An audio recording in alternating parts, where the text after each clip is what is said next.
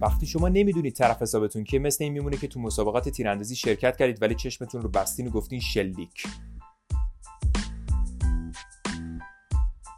به نام خدا و با سلام من علی رضا خنجری هستم و این توییتکسته که میشنوید. در این توییتکست به موضوع persona در inbound marketing می‌پردازیم.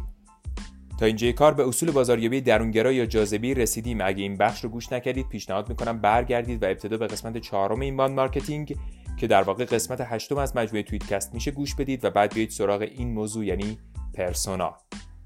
و حالا این شما و این محمد شکاری و موضوع persona در inbound marketing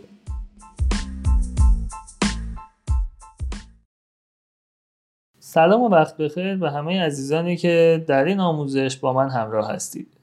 در ادامه اصول inbound marketing قصد دارم کمی بحث persona رو براتون باز کنم و در چند دقیقه توضیح بدم که persona چیه به چه کاری میاد و چگونه می‌تونیم برای مشتریان یا خریدارانمون persona خلق کنیم.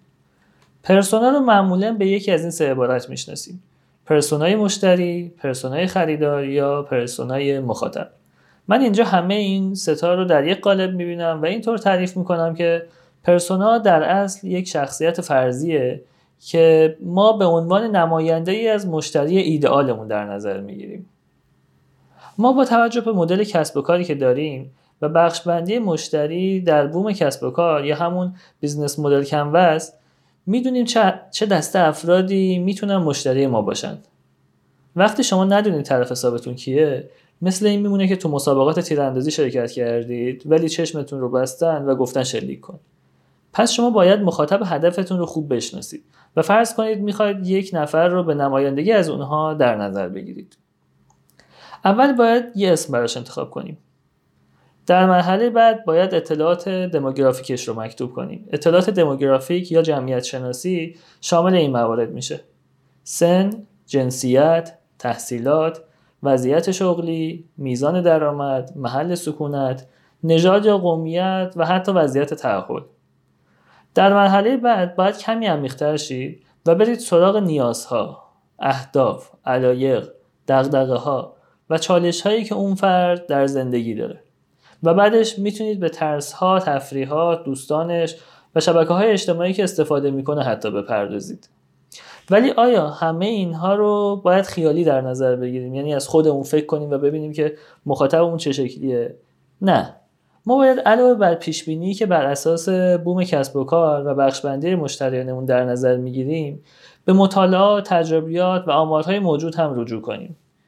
اگه تا الان مشتریانی داشتیم شناسایی کنیم که کدوم افراد مشتریان بهتری برای ما بودن و بگردیم دنبال ویژگی های مشترک بین این افراد و یا اگه وبسایت دارید می‌تونید از آمارهای Google Analytics استفاده کنید و یا حتی شاید لازم باشه نظرسنجی انجام بدید و ببینید persona هایی که در نظر گرفتید بازخورد مناسبی به محصول یا خدمات شما میدن یا نه.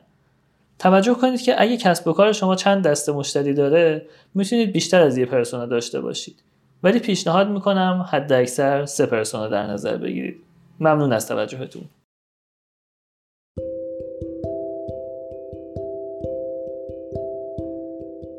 خیلی ممنون از محمد شکاری. بحث تحمل برانگیز و مهمی رو مطرح کرد که به نظر می‌رسه اگه بهش توجه نکنیم هزینه های زیادی رو بهمون تحمیل می‌کنه و ممکنه خیلی از تیرهامون رو نتونیم به هدف بزنیم.